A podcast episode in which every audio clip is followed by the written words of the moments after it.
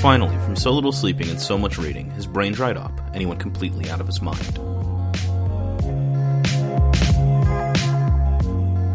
This is Dried Up Brain, and I'm Nate. And I'm Andrea. This is a podcast where we read things and then we talk about them. Also, she's my mom, and I'm not. I'm not anybody's mom, surprisingly enough. Uh, but we did read a comic book for this episode. It's volume two of the saga of the Swamp Thing, the second part in our Alan Moore Swamp Thing series, uh, covering issues 28 through 34, and also Swamp Thing Annual number two. This is a super weird volume So- for a lot of reasons. This vol- so issues 28 through 31 plus the annual are all one story uh dealing with well I guess you could actually say 29 through 31 plus the annual is one story dealing with uh the ramifications of Matt Cable's deal with this mysterious fly entity that, you know, spoiler alert, it's Anton Arcane, uh, that happened in the previous volume. Issue 28 isn't necessarily part of the storyline, but is thematically connected to it, dealing with death and the afterlife, which will be a major theme in this other story. And then we get issue 32, which is a one-off ecological fable and homage to a classic comic strip. We get 33, which is a reprint of an issue from the 70s with a new framing device that connects it to the broader Swamp Thing mythology that Moore's developing. And then we get a what is essentially an issue long sex scene slash drug trip that sort of culminates this phase of Abby and Swamp Thing's relationship that's been developing since, uh, well, since I guess the issue after the anatomy lesson, really. This is the first time we really see her interact with Swamp Thing. Well, I saw kind of this. I mean, I saw the plot unfurl the way exactly as you described it, but I think that I thought that the burial, the first one, was sort of like Alan Moore, like finally putting to rest the sort of the scientific technology plot that was happening before he took over, and then him really coming into like his own horror, supernatural fantasy element. That so then when so like the arcane storyline with Matthew and Abby sort of that bridge. And then when you get to the final issue and it's the psychedelic love trip, then you realize like this is the new swamp thing. And it's fully like Alan Moore's vision of what the swamp thing is. And even like that bridge, that reprint issue sort of becomes like a nod to him saying like, okay, this is the old swamp thing and this is now my new vision of what is going to happen. Yeah. i mean there's a, even a part where he says like i am the swamp thing you know and i am in power. So he has that quote that he that says like you know this is no longer that sort of drippy you know environmental floral swamp thing from the 70s This I mean, is- no, this is more a much drippier, more floral and environmental Swamp Thing than we got in the seventies. I think this is more of him breaking with the like, you know, this is not a this is no longer a story about a character that's looking to the past, right which is what the older Swamp Thing was. That was a guy who was haunted by the fact that he was Alec Holland and was trying to deal with that. And this is a Swamp Thing that is about the future. He's not connected. He is he is fully not Alec Holland. Alec Holland is literally laid to rest at the beginning of this story, and now we get to deal with like new stuff. And this is the same thing. Like this this arcane storyline is like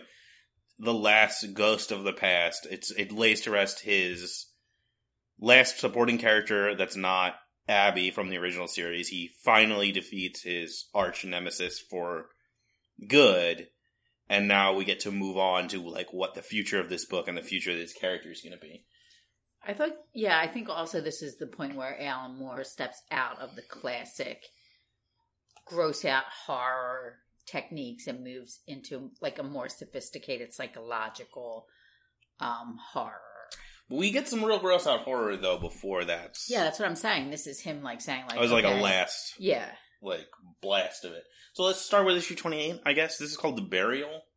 This is just beautiful. I love this. This is one of my favorite sort of single issue stories in comics.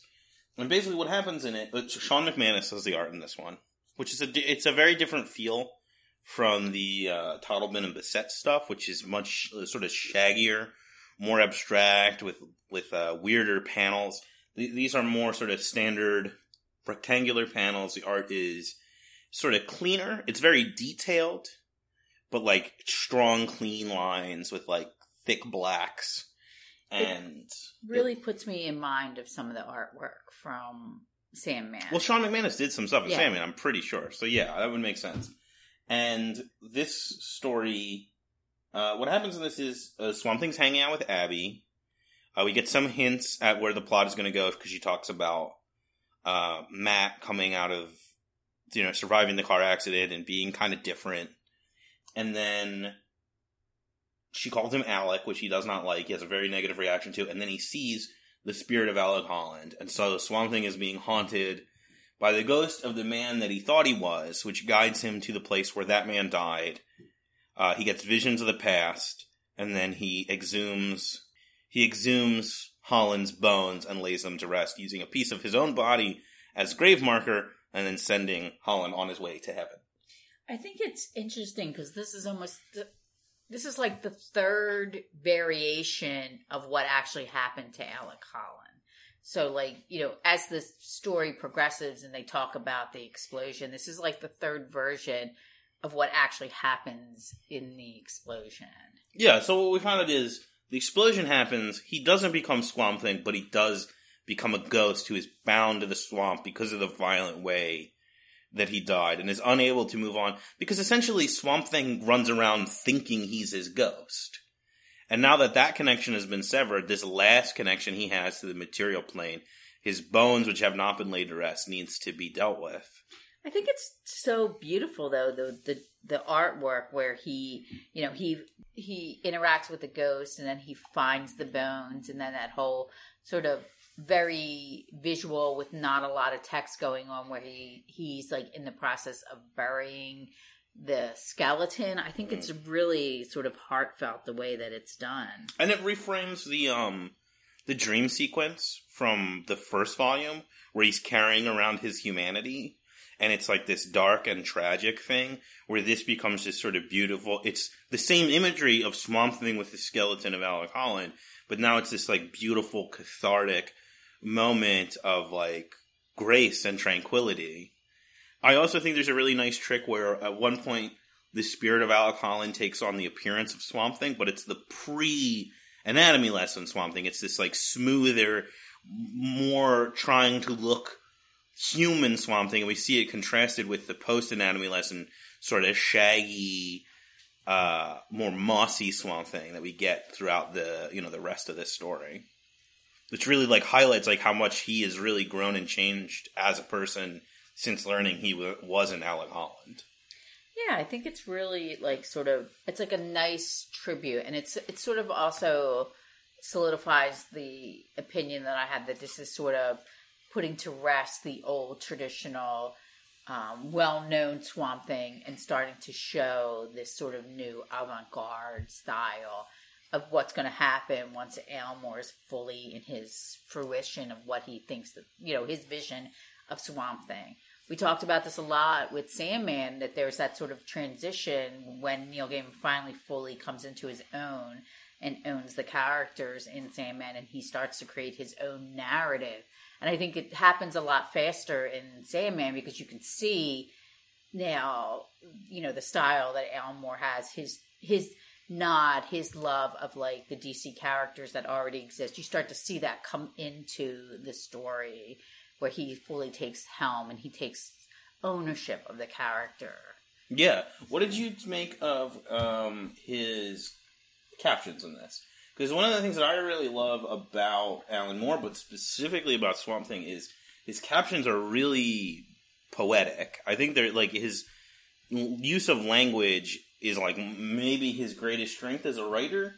and he fills these caption boxes, especially Swamp Thing's internal monologue, with all this like really beautiful like pastoral poetry. Swamp Thing almost thinks like Walt Whitman. That's why I think it's like Swamp Thing is he looks like a beast, hmm you know, but he it's kind of like the opposite of Frankenstein. He looks like a beast, but he's an intelligent, thoughtful, empathic, intellectual. Yeah, You know, so he looks like a monster that's going to come in and smash, but he's like, you know, this. He is like Walt Whitman. He's a philosopher. He's in tune with nature, and I think it's really starting to show like that connection that they were making, where Swamp Thing is linked to the green. He's Mhm. linked to this sort of larger, like ethereal community where he's, you know, I don't know what they call him, the Parliament of Trees. yeah. Well, that that'll come up. We we don't have a name for them yet, but we we we're starting to get these ideas of like you know it, kind of connects to that idea of like the oversoul. Uh huh.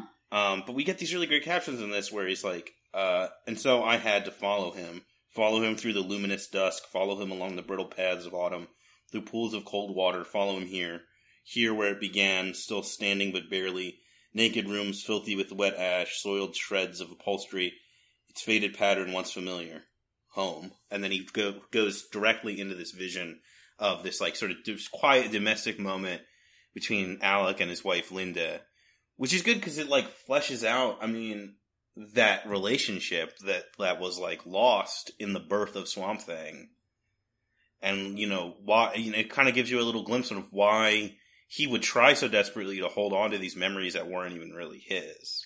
Yeah, and I think I mean also in the part where Swamp Thing is diving down into the swamp to get Alec's bones, and he's talking about his mind. It's almost like Swamp Thing has realized that like the best parts that he got from Alec is his intellect. Yeah, No, it's a really thoughtful way of saying that he is not a monster, that he is, you know, a high level thinking intellectual. this is also this issue is the answer to the question, right?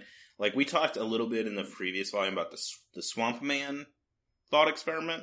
Like the lightning hits the swamp and creates a being that has exactly your memories, but is it you?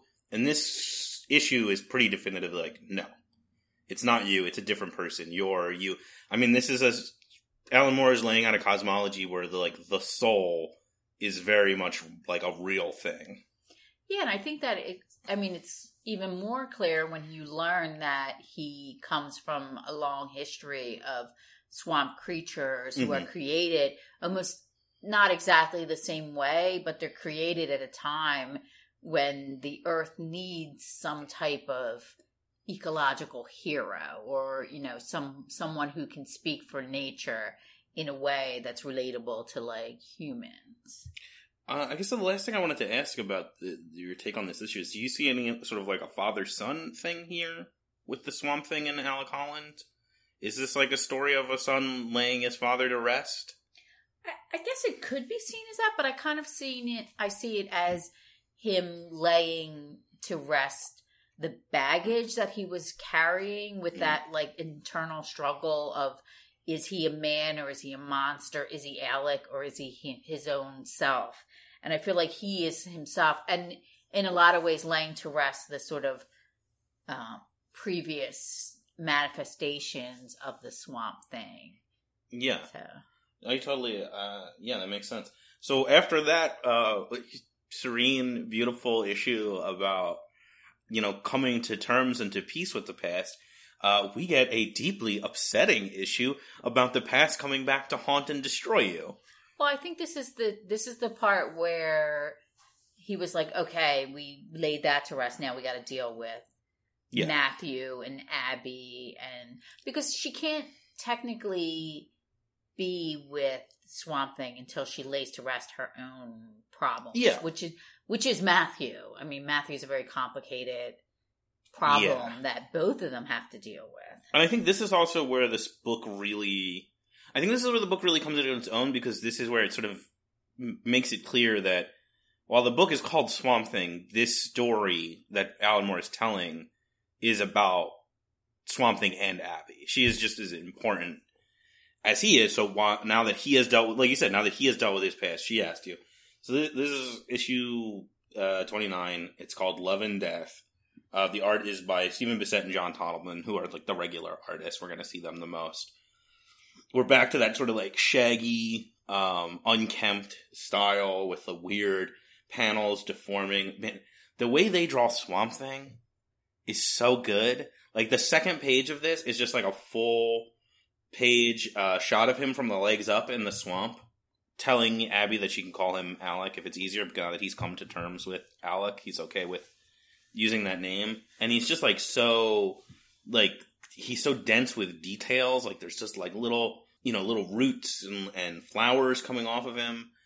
Uh, a big thing in this this volume in particular is that the seasons are changing, and he is he changes with them. He's in tune with the seasons now, so he becomes you know he gets brown and orange in the fall, and blossoms bloom on him in the spring, and uh, Yeah, this is clearly a summer time. I mean, you see the little frogs, and you know he's very lush. Uh, so, man, big big time trigger warning on this one because this is a story about abuse. I think it's a really nice, not nice.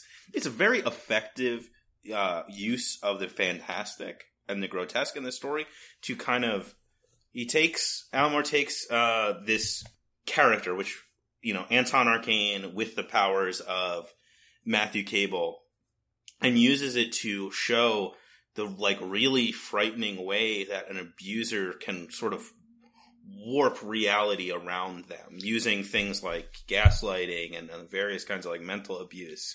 I think, though, I mean, it it is a story of abuse, but there's two abusers. There's her uncle, who she has a history. He has, mm-hmm. a, and he's much more sinister and dangerous. But then she also has this sort of abusive relationship with Matthew. Yeah, whereas Matthew's abuse is a much more sort of benign, neglectful, selfish abuse. Arcane is like this cruel. I mean, he's so cruel that by the the next issue, he has become like a dark god. And they don't really go into too many specifics. There's a lot of implication. She's she's like there's this whole thing with her feeling like tainted and dirty, and the um, there's one interpretation where it's like she feels tainted and dirty because she has in her veins the same blood as Arcane, who is so evil. But then there's also like maybe she feels tainted and dirty because of the things he did to her. Yeah, and I think it, she needs to heal herself. Part of the problem that I, one of the concerns I had about Abby in this series is, is she con- constantly going to be a damsel in distress? Do you think? And this the story starts out like yes, and then as this as it goes on, and she starts to come into her own, then you realize she's not a damsel in distress, and Swamp Thing isn't always saving her. Like she needs saving because she's in a bad situation, but once she gets out of that bad situation, she, in essence, heals herself and empowers herself. So then going forward, they're equals. I think we get a little glimpse of her. Uh, you know, in the Monkey King storyline, in the previous one, she takes a lot of agency Mhm. in that. I mean, I think the idea, which I really like, that Moore gets at with her is like she's strong, but like she's a person. She's strong in like a specific way, and that she's like an empathic healer, and she's like a like she has like you know agency, but she can't fist fight a demon because she's just a person. And Swamp Thing can do that because he's Swamp Thing. So when a demon needs to get punched, he steps in to do the punching. I also think like the way that she was depicted before Alan Moore starts to write the series, she is a damsel, Yeah. and she needs to be saved. So this is also that sort of finishing up that sort of '70s expectation of like you know a weak little female and a strong, powerful man kind of thing, where Swamp Thing has to save her.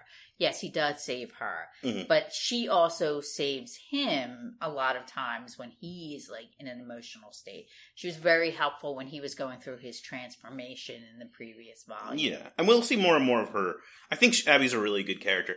I think what the idea with her is that she's sort of like she is she's kind of like the the protagonist of like a gothic romance novel, but in the modern day, and it's like uh the good things about that character without a lot of the like crummy, like weak, frail baggage.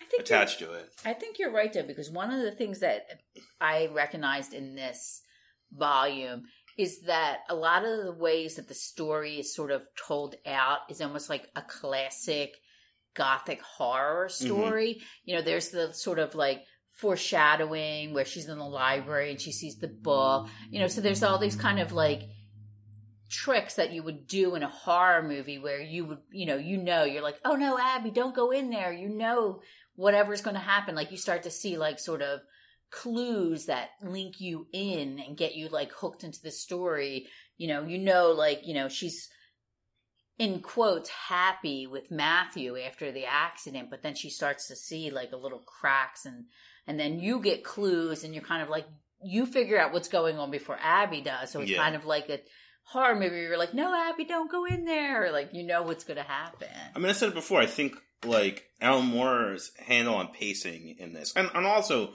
Totleben and Bissette in the way they pace individual pages is like really tight and really well done. So, so what happens in this issue is uh, Matt is he miraculously healed from his car accident. He's so apparently sober again. He seems to have his shit together. He's gotten a new job. He bought them a house, but everything is off. There's a weird smell that's haunting them uh, something we we begin in media res, and Abby is already sort of like in this uh, sort of wrecked state, and she's reflecting back on the things that happened, and she's sort of retreated into this um, safety mechanism of viewing this stuff as dreams when it's pretty clear that all this happened. So she like has a moment with Swamp Thing where he sort of expresses this like feeling of unity that he has now with himself, and he lets her call him Alec because like if she doesn't want to call him Swamp Thing, she doesn't have to call him Swamp Thing. It's not really a name. Um, and uh, it turns out that all the people that Alec works with are dead serial killers. And she goes to the library, she finds the first indication of that, and then it just becomes more and more clear that he is possessed by Arcane, who has become this like elemental force of evil and decay and just this like avatar of everything wrong in the world. And then he like fully lets it loose and uh you know traps her in the house with him and all of his revenants. Well, I think it's interesting because, like, in the beginning, where she's telling this this sort of uh, flashback where she's showing the house that Matthew, you see, like, it's nice and beautiful out, and you see these little butterflies, and then as she starts to put it together, you start to see sort of like more um, sinister, more um, like the insects that are portrayed are like more like the kind of insects that like eat like carrion yeah, carrion stuff like that. There's lots of scorpions and beetles and stuff like that. So you start to see like, you know, there's like decay going on and you start to sort of visually put together what's happening. there's also this like there's this recurring visual like um parallel going on where swamp thing finds this bird that is Mhm. like seems to be weak and grounded and when he goes to help it because he's like this gentle loving soul it turns out the bird is dead and what he thought was movement was the insects inside the bird eating it being like matt is dead and anton is moving his body And then I think you also start to realize that, well, you're not quite sure that Matthew is dead at this point, but you start to realize that Arcane is in his body, but that Arcane is also now using Matthew's power. So you start to see like there's all these sort of um, montages of like weird things that are changing the scope of reality. And you start to see stuff about the serial killers and you start to see more of the like more sinister depictions of the insects. And this is i think this i wasn't quite sure if what swamp thing saw when he saw that bird that he thought was alive was sort of that ripple of like the effect of arcane using matthew's power It could be that. I feel like it could have also been like the Earth sending him a warning, like, "Hey, you know, this is you should need to deal with this problem." Uh, But I thought it was interesting visually when when Abby starts to put together that at first she doesn't know she knows that something is wrong with Matthew, but she does not Yeah. know what it is. But as she starts to figure it out, the colors and the style starts to change. So by the time you get to the point where she's fully aware that he's arcane, Matthew is now almost depicted in the style that Arcane was depicted in the previous issues. Yeah, so now you see like more reds and yellows and browns, and then you start to see like these close up panels that are just really like almost like The Shining, like really sinister, like close up panels of like Matthew's face, and you can see that it is changing, and he's almost starting to look more like how Arcane looked. what, who does he look like in this? Because he looks like an actor. He looks Is it- like Dexter. He does. I was thinking, um, oh, what's his name? The uh, he's in he's in uh, Aliens. Lance Henriksen. Yeah, maybe. But I thought like I don't know if it's just the facial expressions and the way that it's framed. hmm It really reminds me of like some of the close up face shots that they used to do in Dexter. Well, there's like there are some panels where he's clearly drawn to look like like Matthew Cable, like a like a rugged, handsome, square jawed American hero, but with this sinister air around him. And then there's some uh panels where it's almost like his grotesque smile. It's like too big for his face. Yeah. Matthew Cable shouldn't be able to smile like that, so it's like stretching his face and features, which is like obviously later on that grows and grows until uh, it starts to more directly recall Arcane. I do really like the color thing where Arcane is like all of these harsh reds and yellows, and then Swamp Thing is like this soft pastoral green. Issue 30 is like the really, I think is the really heavy one. This is a halo of flies, and the art is uh, Stephen Bissette and Alfredo Alcala. Uh, this is almost, I mean, it really dips into that sort of gross out horror. There's those, and it's really good at using this sort of innovative panel style. Like one of the pages is a full panel, and you see like this horrifying monster bug, and then you see these small panels that are like interlaid within it. So you kind of get this sort of giant scale of like gothic horror, but then this also like tiny little tight feeling of like psychological terror as well. Yeah, so and then like the panels like start to clump together and like there's this idea that the, like the weight of what's happening on the page is deforming the page itself, which is really cool. Uh so what's happening in this one is the returned man, which is the what Moore starts calling this like ascended arcane cable gestalt.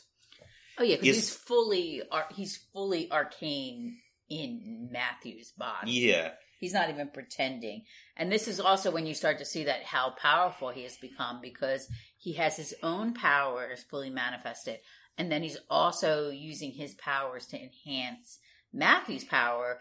And Matthew has, what, how did Matthew get his powers? he just had like a brain accident. He just got brain damage and it gave him psychic powers. It's it was never super clear. I think like the thing that will eventually be the explanation is he was a metahuman and the trauma of his accident activated his powers. Right now it's just like, uh, I don't know, sometimes your brain gets messed up in a way that gives you psychic god powers. Because he also, I mean, he has this sort of real, and this is, I think, one of the reasons why Arcane is so dismissive of Matthew to begin with. He's very mean to me. He has this power that he's underusing. He's just using it for his own entertainment. Yeah. Like you see that in the in book one, he kind of manifests some sexy visions and stuff like that, but he's not fully using it to like to what Arcane thinks is like the standard that he should be using it.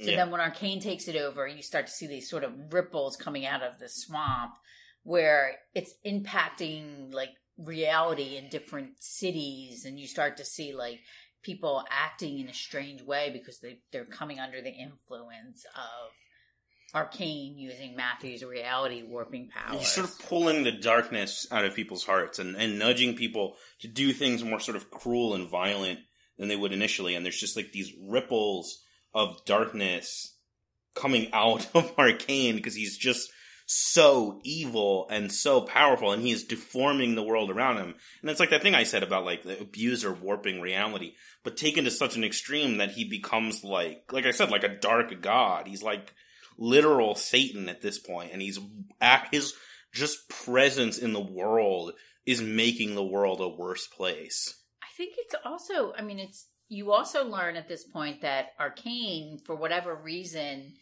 he was doing this, he had orchestrated the Monkey King incident at the home for the children. Yeah. I think specifically to lure Abby out for some reason, or t- so somehow with some machinations to create this sort of I think context where Abby is dealing with the Monkey King so that Arcane can set up his ultimate plan, which is to get Matthew to agree to let him occupy his body, possess his body. Yeah.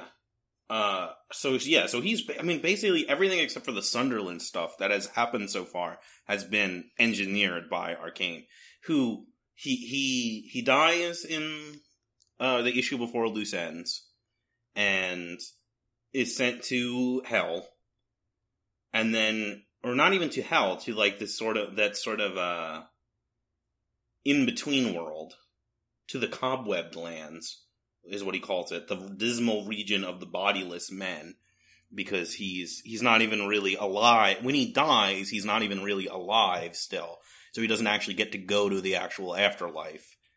And through sheer force of will, his bodiless spirit returns to Earth, and he he does all the bad shit uh, that he we know that he did. And uh, the other thing that happens in this issue is, I assume this is one of your questions we get our first glimpse of the monitor. Yeah. Okay, so the monitor is a weird thing.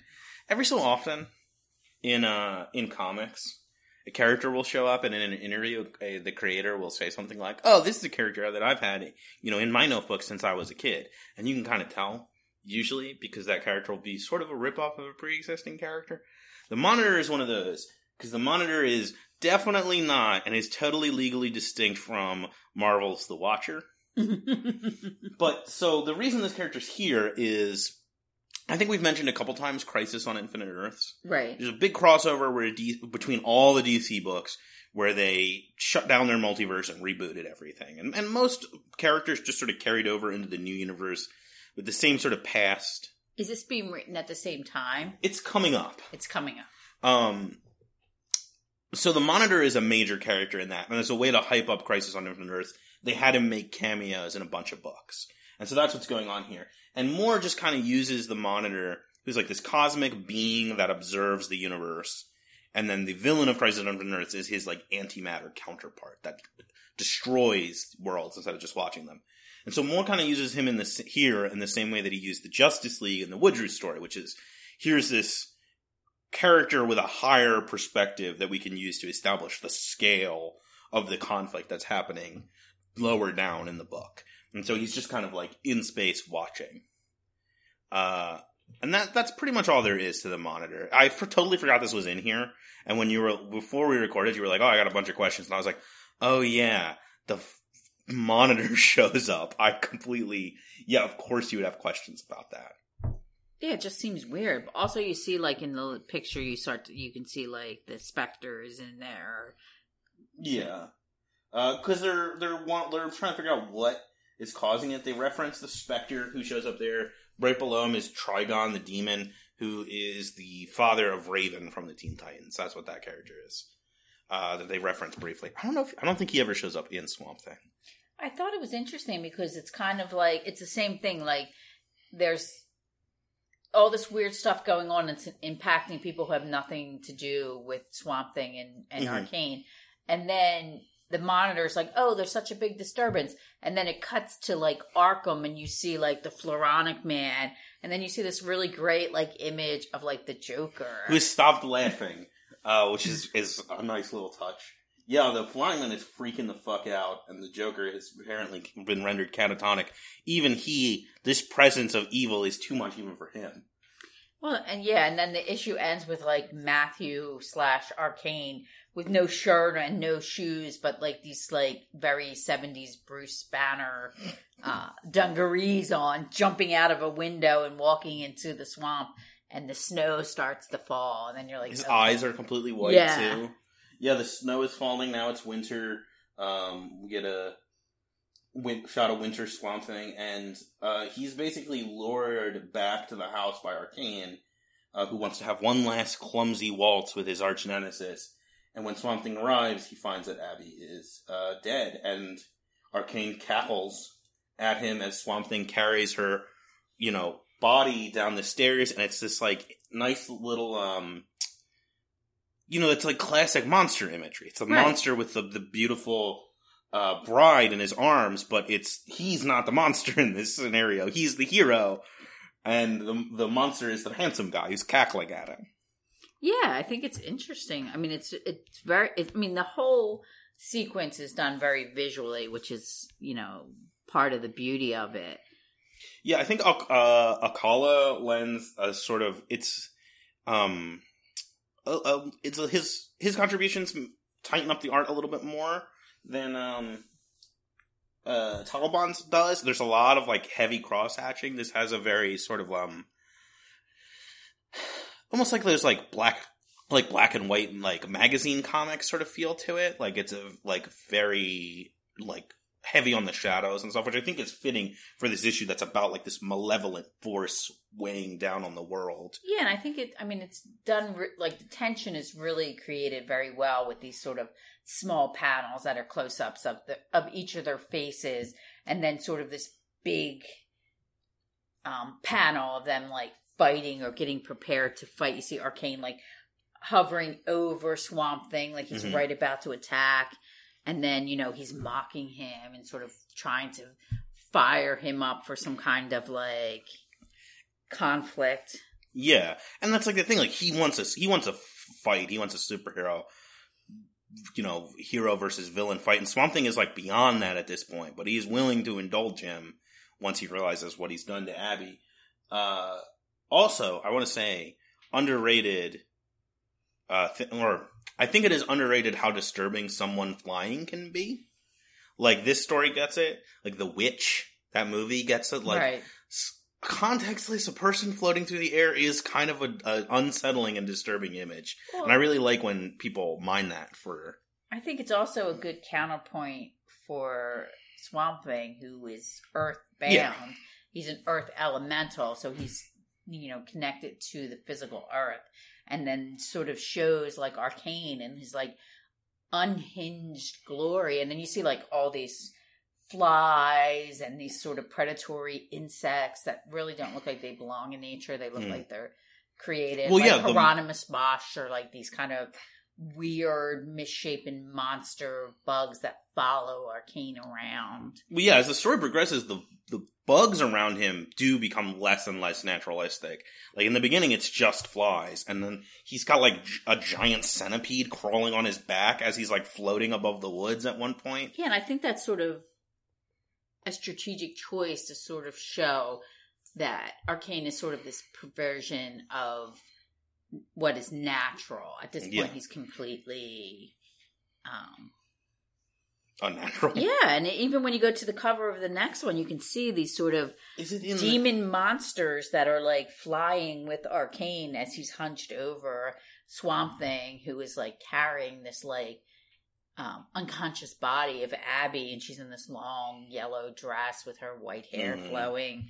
And I guess they really do address the fact that like between book one and book two, she completely goes gray. Yeah. you know she loses her long beautiful blonde hair and has now has this sort of white hair with the shock of black. It's it's what it is is it's uh it's reverse colored uh bride of frankenstein hair, yeah. But like down in like Uh-huh. a like a, this sort of flowy uh style.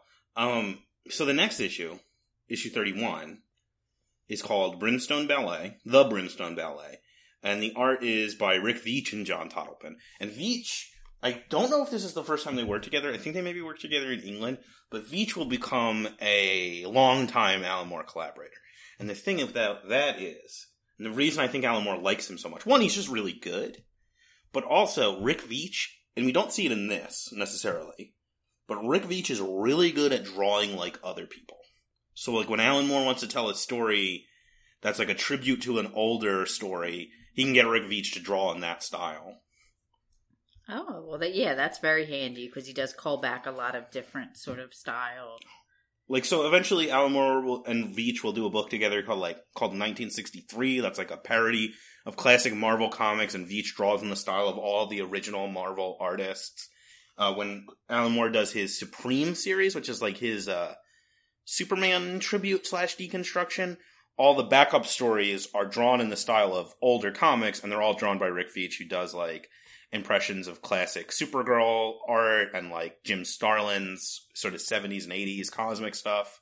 Yeah, so this is, I mean, this issue is basically just Swamp Thing's fight with Arcane. And it's weird and brutal. He throws up a bunch of uh, bees on him and screams, uh, it's the apocalypse, my apocalypse. There's a really great part that I think underlines the thing you were saying about Arcane being this unnatural perverse figure in reflection to Swamp Thing as this sort of natural, you know, elemental protector. He says, You did not have to kill her to teach me to spare Arcane, but you have given me a deeper understanding of abomination. Yeah, and I think you can see it because as the fight goes on, he becomes more and more ghoul like.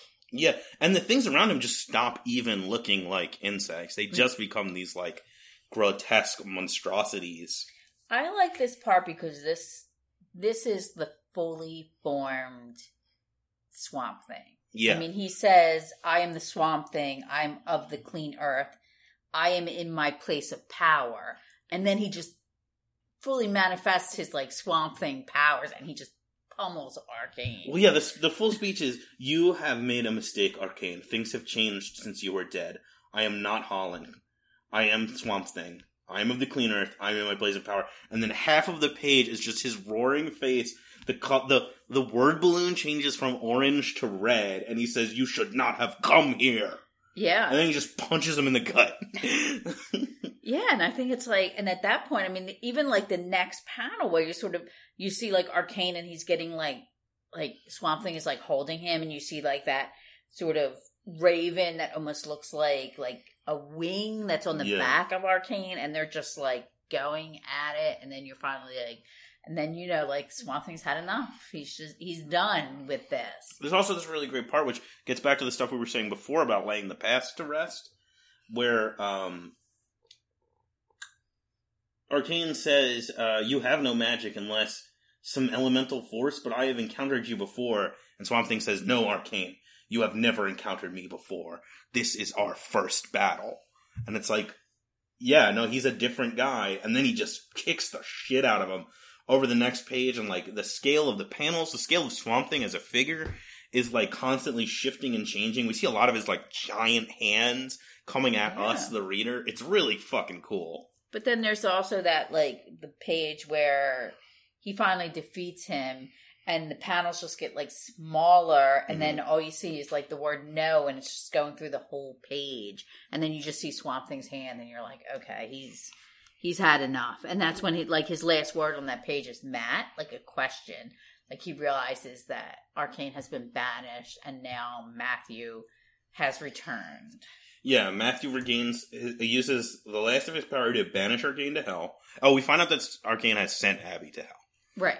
and that's like another we in the first one i was talking about how kind of the one of the big like um theses of this this uh comic is that what's the world is monstrous that like there's no real like unless a person or a being chooses to do it himself there's no real karmic balance you don't need to trespass in places you're not supposed to be to receive punishment you can send arcane can send an innocent soul to hell and it is if she's going to come out it's up to someone to go and rescue her Yeah, and I think and this- Ar- and matt tries to do that and he cannot Right. I think this is like two things are happening at this point.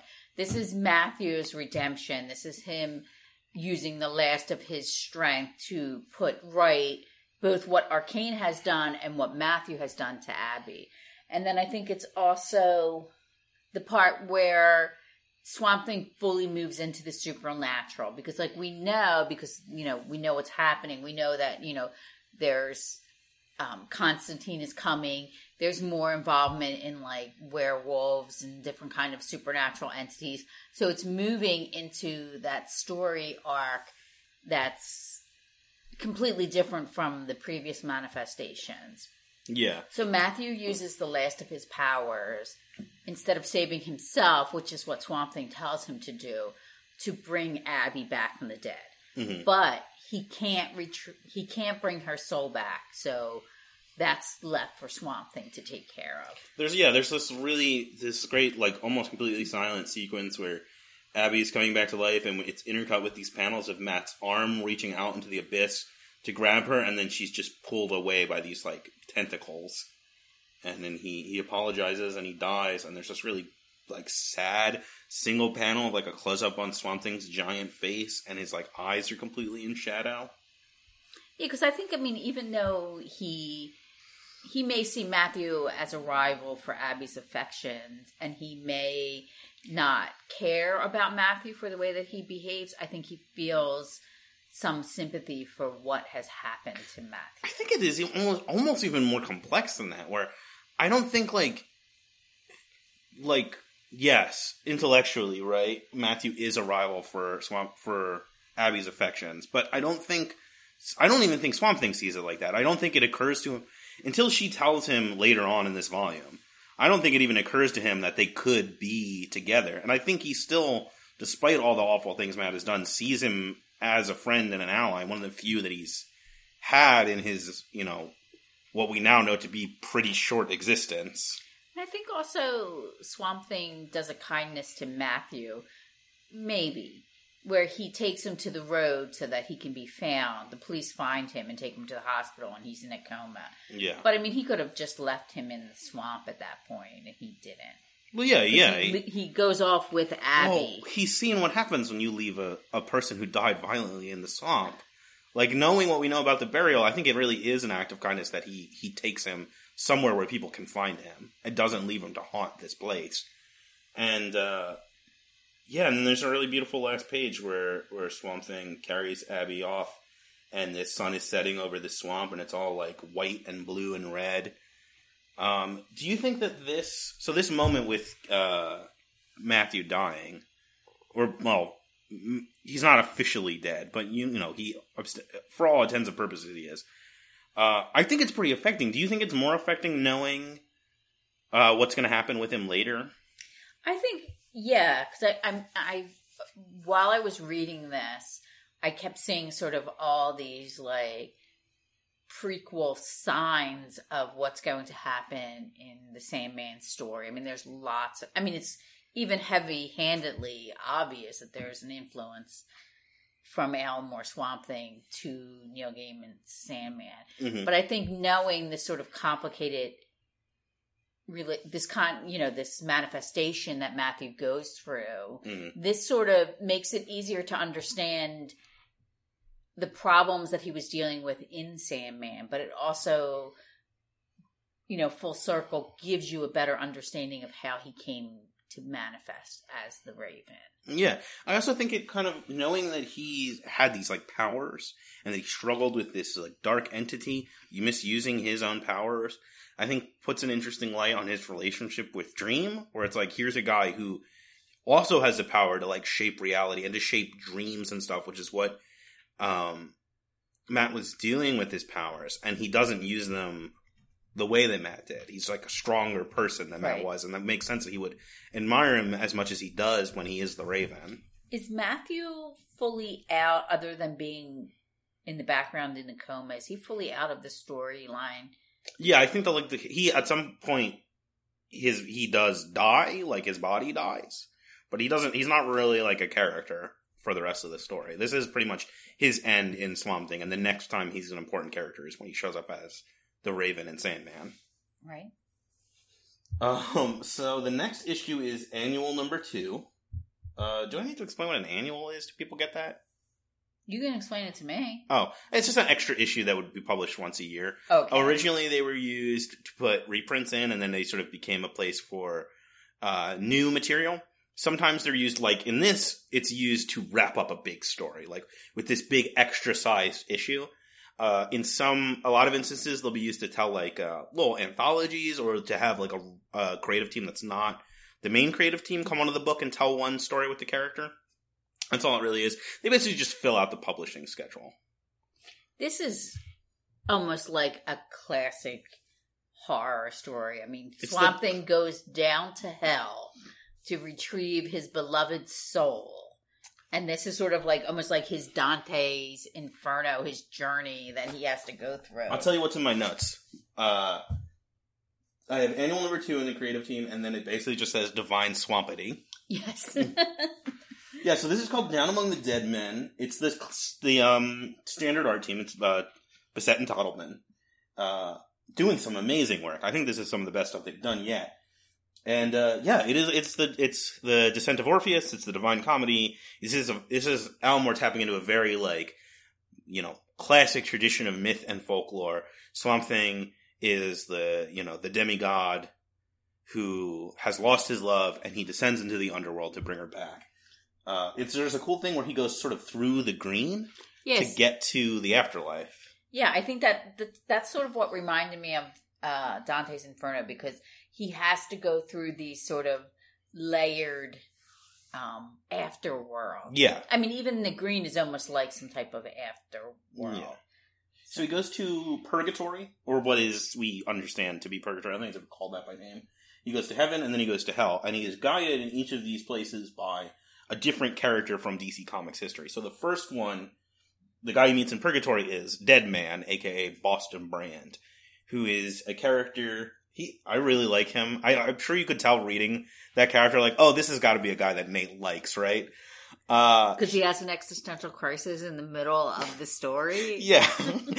um, he's so Boston Brand's character is uh he was a, an acrobat who died. And rather than pass on, he lingered as a ghost to solve his own murder. He became the dead man. Uh and then he stuck around as a character in his own book for a while. He mostly shows up as a guest star uh, to sort of act in the same way he does in this, as like a spiritual guide to superheroes. He uh, can enter the material world, but he can't interact with it unless he possesses someone. And so there's lots of guest stories where it's like, oh, we want to tell a story with ghosts and stuff. So Dead Man shows up and he teaches Firestorm that there are ghosts. Uh, he's eventually, I don't know if it's initially the case, but he's eventually connected to uh, Nightwing's backstory, where he was in the same circus as the Flying Graysons and was like a colleague of Nightwing's father before he died. he definitely has that sort of aesthetic. He's got a great costume. He's he's a chalk white bald man with no eyebrows, and he wears a red like evil Knievel jumpsuit with a giant Dracula collar and a white D on his chest. It's skin tight, It's got a huge no plunging. V. Yes. It's very like you can tell. Um, I'm pretty sure this is a character from the 70s. I would be very surprised if he was from any earlier than that. oh no, he's pretty great. and he kind of guides Swamp Thing through this like in between zone where the newly dead die. We see a, a woman and her son who died in a car accident get Mhm. reunited. He there's this really interesting idea that's brought up in this of like poltergeists are basically like semi sentient storms of ectoplasm that coalesce in places of like violence and uh, conflict. And Dead Man's like, don't go through them because they smell bad. And then when they get to the borderland of heaven, the Phantom Stranger shows up, who we've talked about before because he shows up in Sandman. Uh, he's he's a mysterious character of unknown origin. There's lots of implications that he's a fallen angel, or that he's um, the last centurion, or the wandering Jew, or maybe even Judas. He's also, I mean, he in this role, he's sort of the ferryman, Yes. know, like you know, on the river. And then I think it's interesting to note that they're standing in a field of these sort of puffy cloud flowers that become important. And he picks one and puts it in his lapel. Um, yeah, and I think the idea is like we see Boston Brand, who's like an unambiguous good guy. Like he's this like, gentle guide who like wants to help people, and that's all he really exists to do is to like hang out and help people. And then we have the Phantom Stranger, who's this more, as he is identified later, walks a path between Manger and Moloch.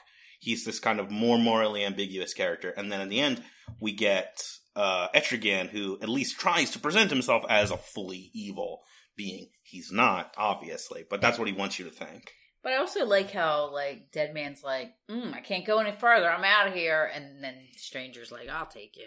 Yeah, and so he guides him into heaven. To they're looking for Abby. That's what's going on here. He's he's looking for Abby's soul. Uh, they in heaven they encounter Alec Holland, who's like still hanging around. He thanks Swamp Thing for laying him to rest. I think it's interesting because it's implied here that there's an infinite number of heavens, and the heavens are specific to the people that live in those heavens. And the stranger takes him to Alec Holland's heaven, Yeah, which is sort of a green, like midwestern forest. In Yeah. contrast to Swamp Thing, who lives in the swamp, Alec Holland's heaven is full of like pine trees and, and rolling fields and stuff. It's still like green and naturalistic, but it's a very different kind of naturalistic than the world that the Swamp Thing inhabits. Further, sort of driving home that like they're different guys. Yeah, and I think it sort of it also like reinforces that closure that was in the burial where he thanks him for giving him, you know, the the ability to be at peace, and now he's in his own green heaven that he created, and he's with Linda. They're thinking about reincarnating, but he doesn't want to quite do it yet. And then there's this like really a kind of sweet, like bittersweet moment where uh, Swamp Thing does not want to go talk to Linda, and it's like part of it. I think is you know his the woman he loves is lost, and like here's this woman that he thought he loved. But also, I think part of it is like maybe the connection isn't quite as severed. Well, I was going to ask think. you because they specifically make a point where they're like, "No, we don't want to be reincarnated right now." Do they come back? Are they reincarnated? Is that like a nod to another story that may happen, or is that sort of just like a hook that was put in there for some kind of future use? maybe? Much, much later, they bring Alec Holland back.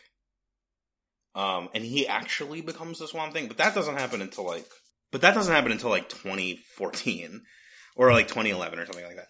I don't know if they ever actually, if they come back at any point before that. But there is definitely this implication that like, yeah, they could be reincarnated. It also kind of implies that like, well, we learn later with the cycle, like it's like, is how the, there's this sort of like sad question that hangs over it, which is like, if Alec Holland returns to Earth, is he going to leave it in the same way he did before? Has he done this before? Is this the first time he's gone to heaven and and then come back? It makes me question. I mean, we understand that the Swamp Thing Earth Elemental is forged by the Earth in some kind of traumatic event, Yeah, but and that like, but is a human always the catalyst for creating the Swamp Thing, or is it just in this instance? He was created at the explosion at the death of Alec Holland. I think the implication is a human has to be involved because plants don't have a consciousness and a will, and so they need a living creature. Uh, not they need like an animal to give its wi- to imbue it with with will and agency that a plant doesn't have. I mean, you know, Swamp Thing talks about with Woodrue about like the how he's not a plant and like the difference between plants and animals, but Swamp Thing isn't totally a plant either because plants don't walk around and punch people. That's true. So then he continues on his journey. He goes with the Phantom Stranger and then he meets The Spectre. the Spectre. So the introduction is really great because they're like walking in a void, and then this white band opens up, like appears behind them, and then that is revealed to be his eye. So the Spectre is a like a really old comics character. He's a Golden Age character, and he is the Wrath of God. And his origin in the comics was that uh, Jim Corrigan was a police officer who was gunned down by criminals. He's got a, definitely a noir feel. Yeah. And then he basically makes a deal with God to become the embodiment of his revenge and become the Spectre. And then the Spectre stories are all like kind of almost horror, like kind of a middle ground between ho- classic horror and classic superheroes, where he sort of goes around and he finds criminals and people who have done horrible things and he gives them ironic punishments. And he's like this super powerful figure, and DC Comics and has never known what to do with him because he's classic and foundational to the universe, but he's like way too powerful and almost a little too scary to be like a hero. So there's lots and lots of stories where they try to figure out what the fuck to do with the Spectre. Hal Jordan, the Green Lantern, is the Spectre for a while at one point. But this is before that. I think this is interesting because he's the character that sort of that like linchpin where, like you said, he's classic superhero, Mm. classic horror, and he comes in right in the middle of the story where Al Moore is splitting from the classic manifestation of this Swamp Thing to his version. I think all of these characters that appear in this issue are characters that kind of occupy a similar space to where Alan Moore is taking Swamp Thing.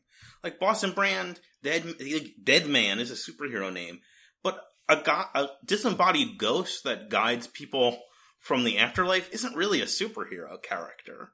Right. He's just kind of wearing superhero clothes. The same thing with the Phantom Stranger is like he's not really a superhero, and neither is the Spectre, and neither is the Swamp Thing, and neither is Etrigan. They're all they all occupy this sort of weird middle ground between like superheroes and then more classical horror and fantasy, and and even just like myth- mythological tropes. Yeah, I think that's why they kind of actually fit very well into what is going on with him. And so the Spectre initially doesn't want to let them go to hell, and because he doesn't want them to bring back Abigail, and they have this kind of philosophical argument about like, well, you know, is bringing her back going to invalidate God's will? She was put there against God's will, but bringing her back to life fucks things up because people aren't supposed to come back to life. And then the Phantom Stranger uh, checkmate atheists the Spectre by bringing up Jim Corrigan, and the Spectre laughs and lets them go to hell. I think that's also interesting because we we assume that Swamp Thing is going to get Abby back because he loves her. Yeah. But nowhere in the actions and the conversations of the Swamp Thing does he actually ever say, I have to get her soul back because I love her and I can't let her go. Yeah. Well, he doesn't. He's yeah. He's gonna have that moment, but for for now, he's he's just playing the hero. Uh, this the way the Spectre is drawn in this sequence is really great. Like his scale and scope of him is impressive. He's like the only thing that's shown up yet that makes Swamp Thing look small. Well, yeah, you could see the one where he, the one little panel where he's standing there with his green cape, and then you see the Phantom Stranger with his smaller cape, Mm. and then you see a little tiny swamp thing, like a little baby Groot. He's just there. And there's like whole universes pouring out of his like cloak. Yeah. Uh, and then they go to hell, and we meet the final guide, our boy Etrigan the Demon. He's back. I think like he, it's kind of like Hob Yeah, and and Dream. Like I think Swamp Thing and Etrigan are actually friends, but Yeah. neither one of them want to admit that they like each other. he doesn't. He doesn't want to admit that. He doesn't want to admit that he's a good guy. Uh, but he's will. He wants to pay Swamp Thing back for his uh, Help. his help with the Monkey King thing, and then he also wants uh, a boon from the stranger, which turns out to be that flower in his lapel. He wants to plant it in hell, and what what does he say? Uh, how precious! Let this blossom be my fee to plant within yon dark satanic mill, and have its beauty there for all to see. Compared to which hell shall grow bleaker still.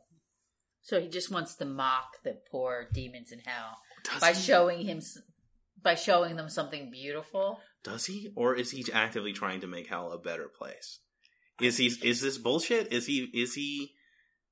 Is he serious? And this is just part of like an ironic psychological punishment, or is you know he actually trying to do something nice and he can't admit it? I guess it's kind of could be both because I think that's the nature of Etrigan. He's sort of like he has a dual nature. He Hmm. can't. He can't. You can't tell if he's evil or not. I mean, he's Yeah. sort of walking that fine line. I love the one part where like Swamp Thing has just like he's gasping with his like hands over his mouth, and like Etrigan's like patting him on the shoulder, like "Sorry, bro." Yeah, and so they they walk through hell. We see Sunderland is being punished. Uh, he has to, as you know, he was this like big, you know, pompous, super powerful businessman, and now he's been reduced to a servant for a monster. He has to polish his hooves. Yes, and then he gets his tongue cut out and put back in on multiple times. Yeah. Oh, and then the be- the best part, uh, Arcane is like on top of this like writhing pile of insects that have grown out of his body and are like eating him, and he's taunts Swamp Thing for having to go to hell, and he he claims victory, and then he says, uh, "Before you go, how many years have I been here?" And Swamp Thing says, "Since yesterday." And Arcane's like, yesterday, and then just screams. and for like a couple page, well, or at least for the next page, his screaming is just in the background. right. And then uh, there's a bunch of demons fighting over Abby, and they're all really gross and grotesque. One of them is just wearing a funnel for a hat.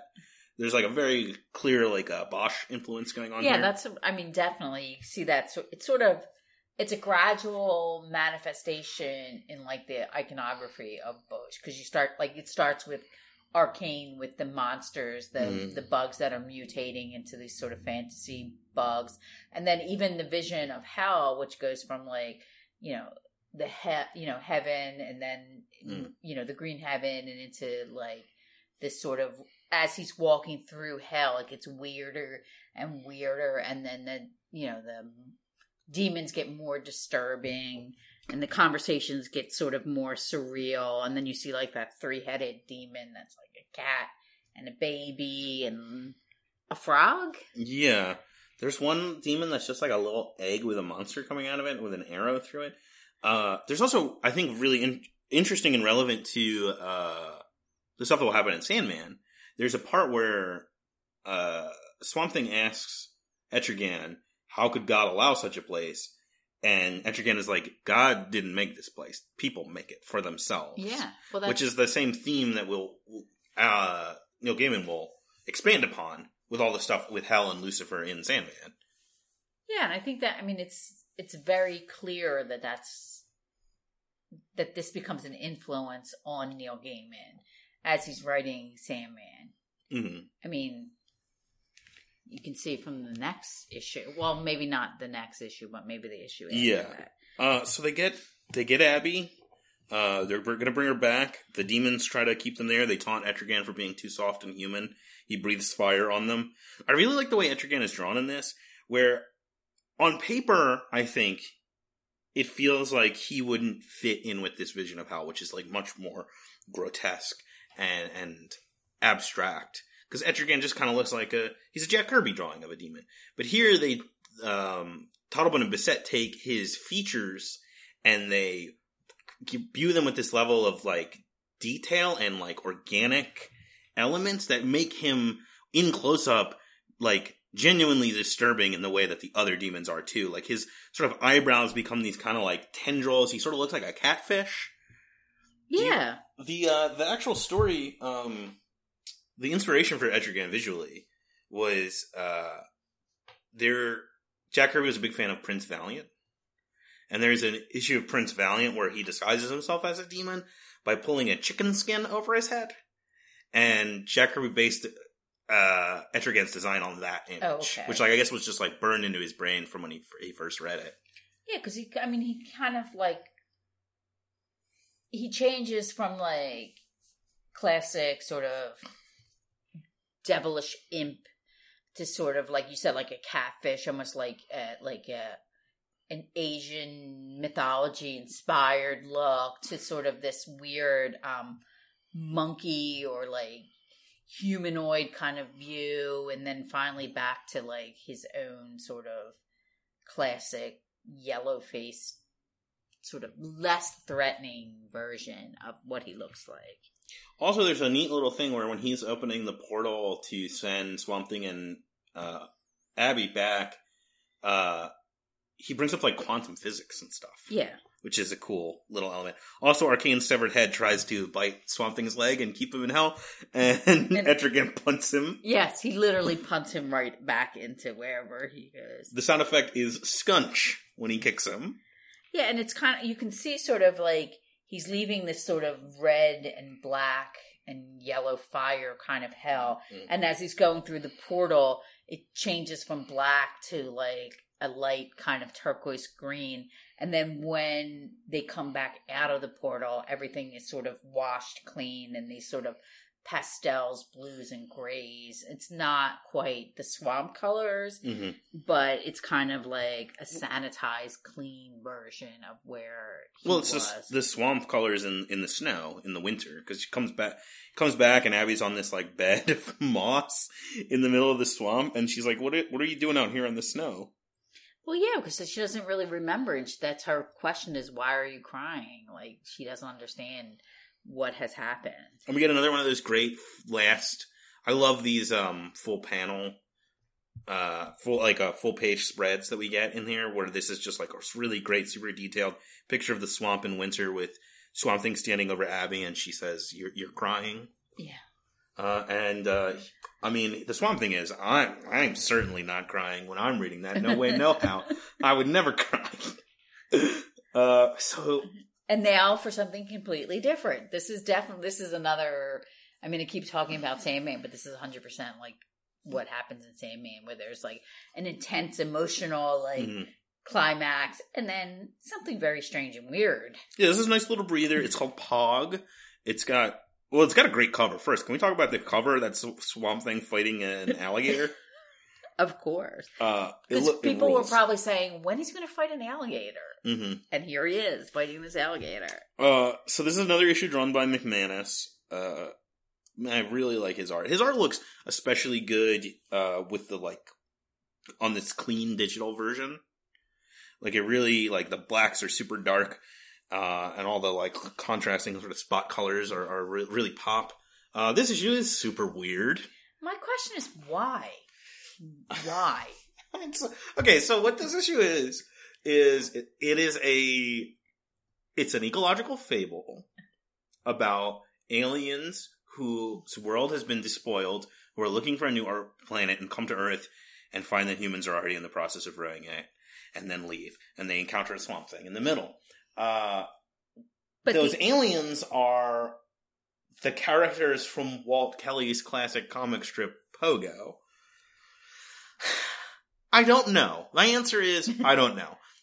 Obviously, Alan Moore loves old comics and he loves comic strips and he likes doing references and tributes and homages and deconstructions also of older stories.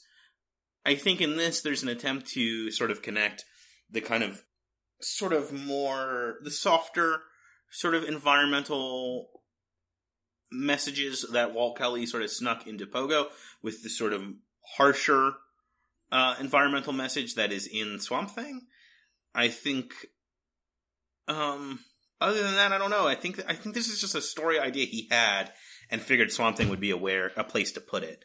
Cuz Swamp Thing's not super important in this story. It is like it is very similar to those Sandman stories where Dream just kind of shows up because they they land on Earth, they encounter Swamp Thing, and then uh, Swamp Thing and Pog, the, the Pogo stand-in, uh, have a conversation through pictures where he ex- Pog explains that their planet was destroyed by the loneliest animal of all, clearly humans. Uh, and then Swamp Thing goes to show him, uh, hey, there are humans here, and they're gross, and they're eating hot dogs and cheeseburgers, and they've fucked everything up too. The little alligator character gets eaten by real alligators, and Swamp Thing tries to save him, but he's dead, and then they hold a funeral for him. And then they leave in their ship, which is a talking turtle named Find the Lady. I like this issue. It's very weird. I think it's mostly just here as a breather. Because the, the end of that really emotionally intense story, and then the next issue, uh, we get back into the Swamp Thing mythology and ongoing plot. And here we just get another, a little, a little rest. It's the Totleben and Bissette get to take a break. Um, so with McManus coming back on to do the art, uh, which I think would, mostly was there probably to keep the book on schedule. I don't know.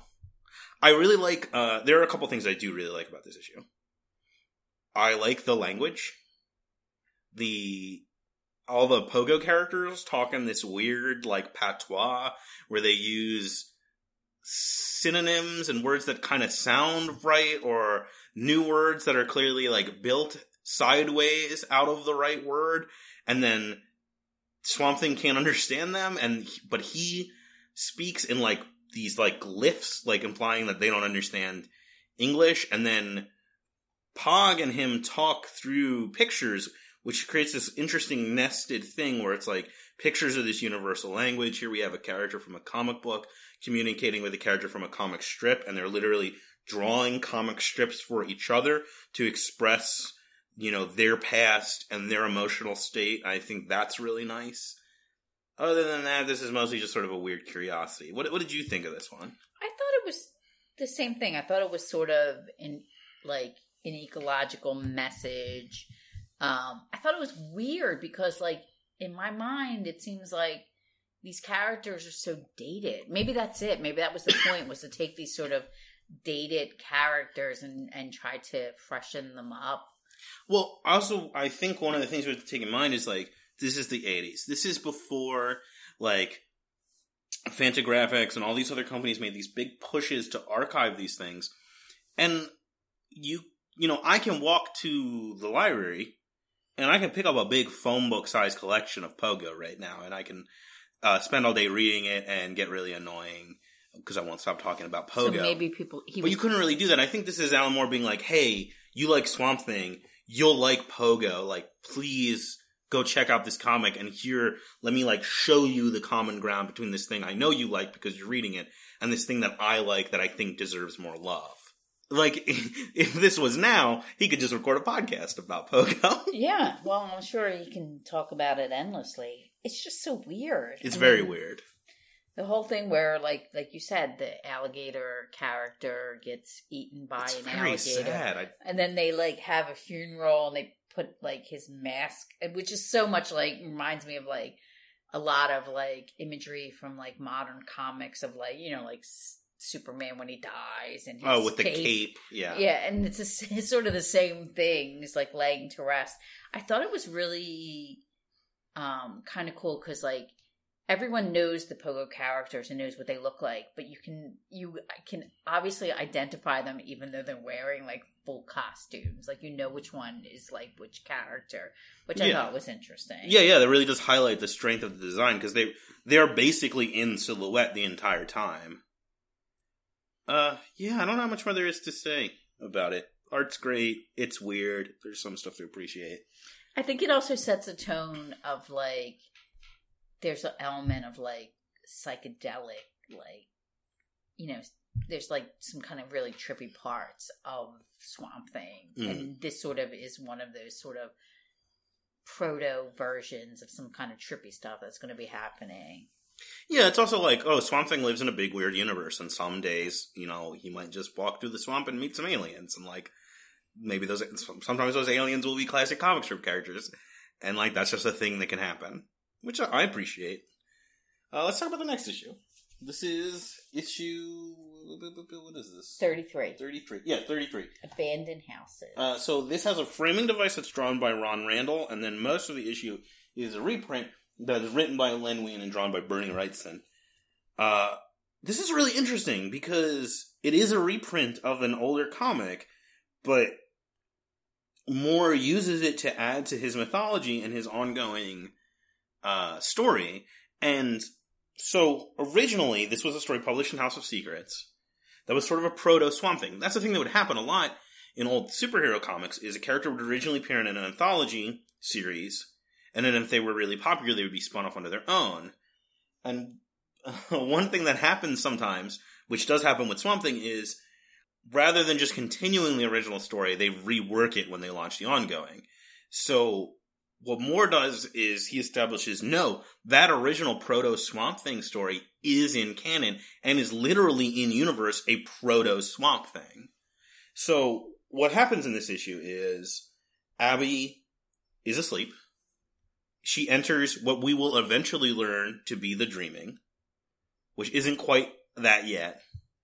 She meets Cain and Abel, the same Cain and Abel from who will show up in Sandman, and Abel tells her the story of the original Swamp Thing, which we see just through the reprinted story, which is that it's kind of a, a much more clearly gothic horror story.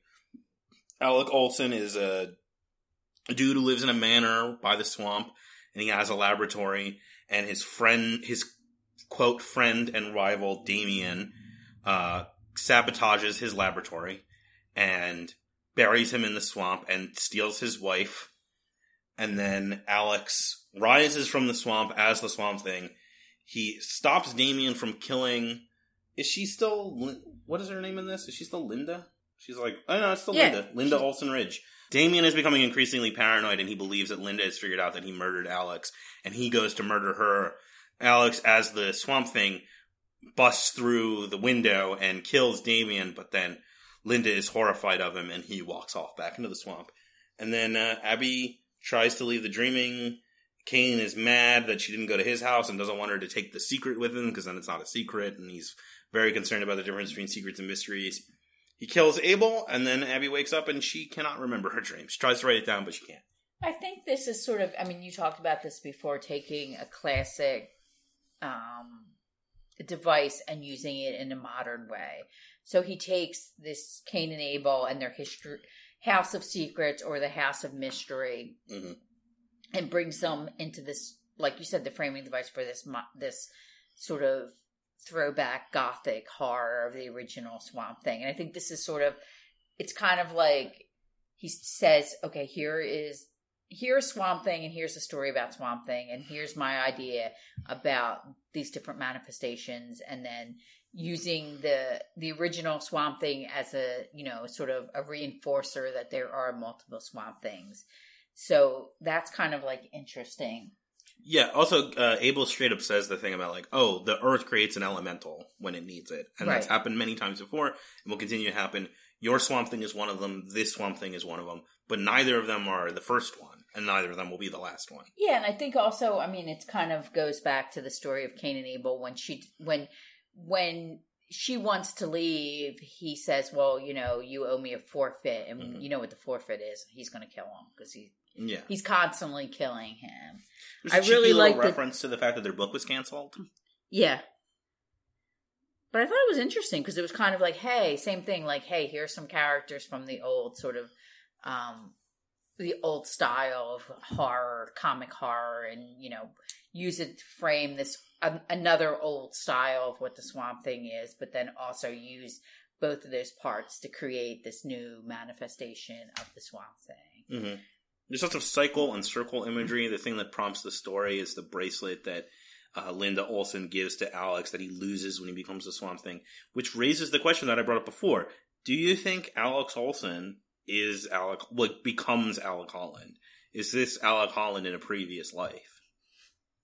I don't know if the, it's him in a previous life or there there's always just a similar sort of genesis of how the swamp thing is formed. hmm Because I mean, there's common elements. There's you know they're both scientists. There's both some kind of like murder or tragic Mhm. you know demise. There's- Fire. There's like you know some connection to the swamp. Mhm. So it kind of like is this swamp thing more sentient because he was exposed to also that the bio. formula? Yeah, the the formula. I don't know. The, the other question is: Is the Olsen Swamp Thing actually Alec Olsen, or is it the same thing where he just doesn't remember being, or he just has the memories of Alec Olsen? I, don't think know. So I think he's like this new swamp thing who was ex- who's Alec Holland Mhm. is supposed to be even more self-aware because he has this element. This swamp thing who attacks the man in there, he's kind of more like a primitive, like, oh, I'm a monster, you know, like Yeah, because it's like a horror story. He's Mhm. a, you know, he's a almost like Frankenstein's monster. He's not his own entity. He's not fully formed as like a creature. He doesn't have free will almost. He's kind of like I'm gonna smash.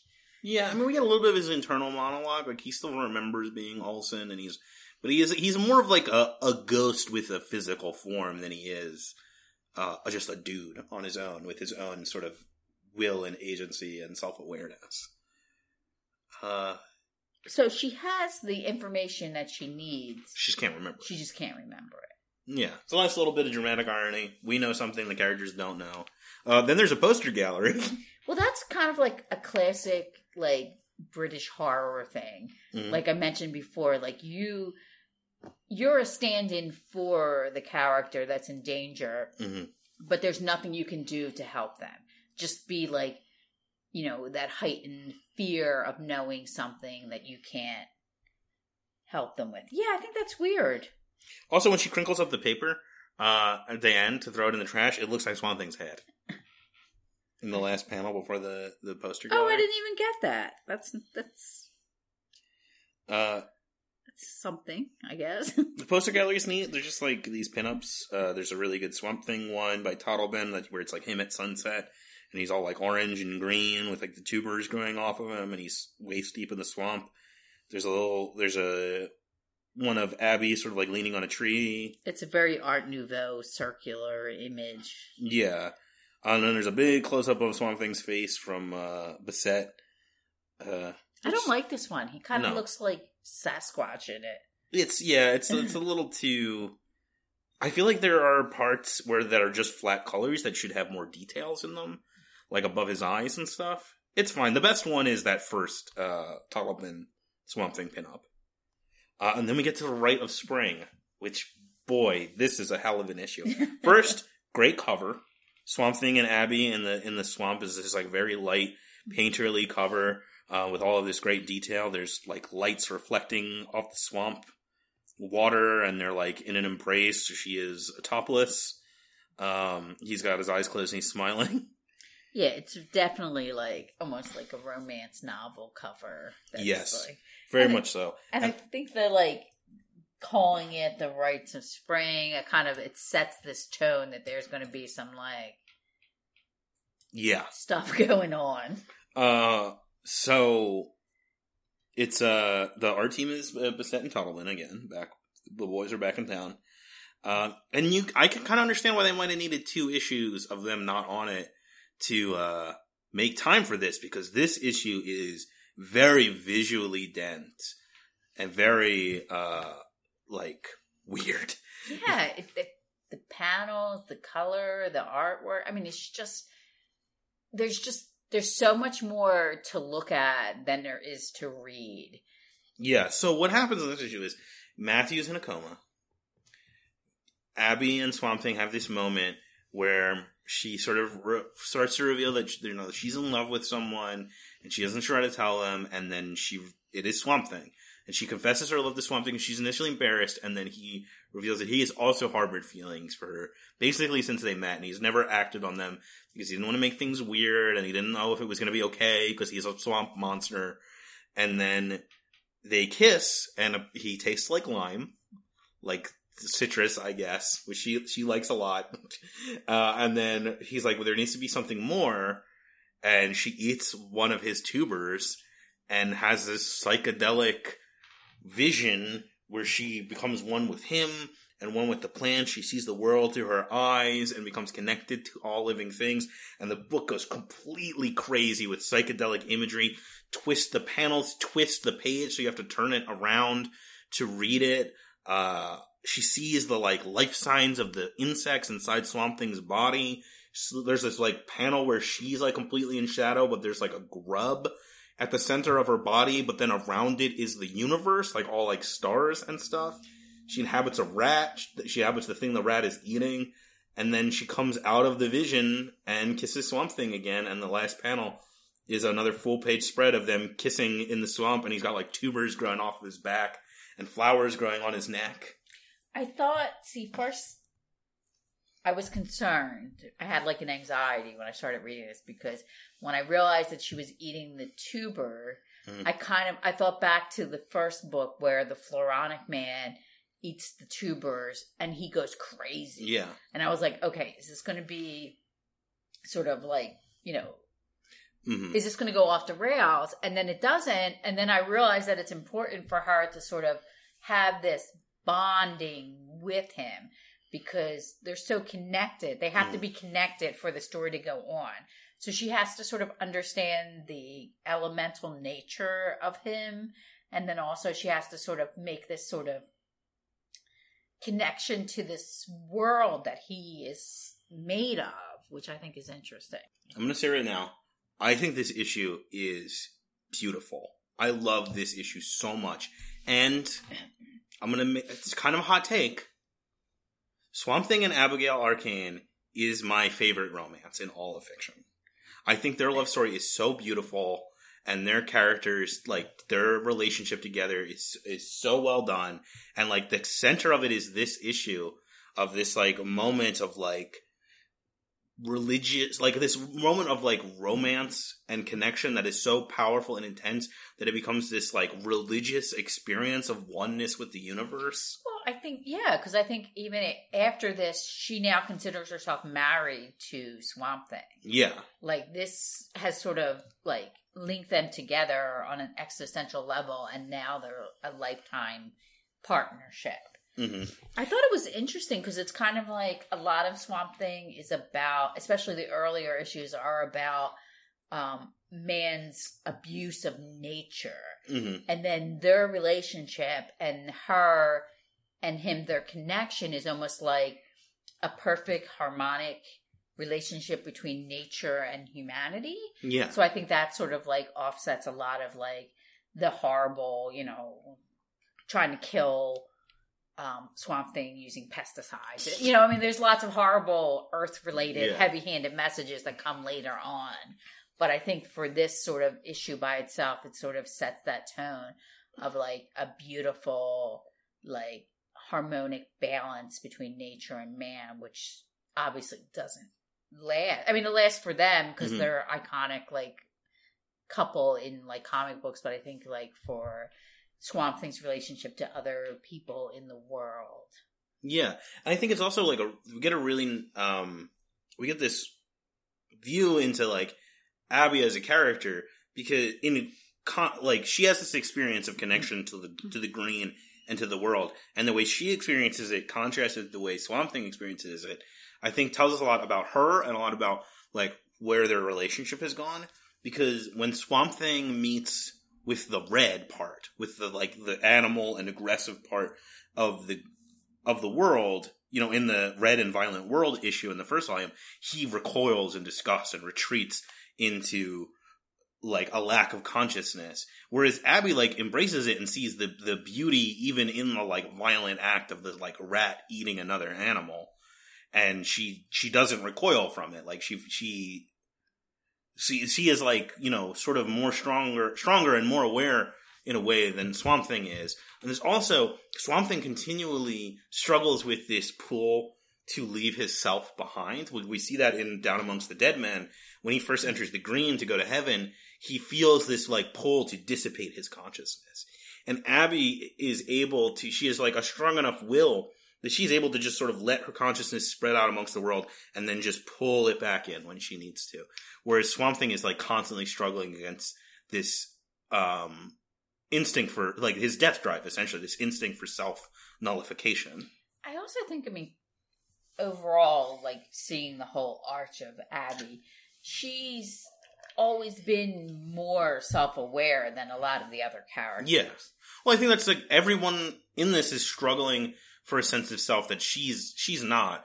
What she's struggling to do is like find her place in the world but like matthew and arcane and swamp thing are like are in constant tormented struggle with themselves. And swamp thing is coming out of it and he's becoming more unified in his sense of self but he's still like you know he's still not quite a plant and not quite a man.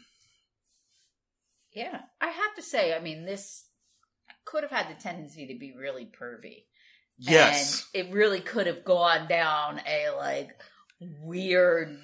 I mean, because it's written by men, yeah it could have had this weird sort of like masculine kind of weirdness to it, but it has a very. I, I hate to say like tasteful, but it has like a.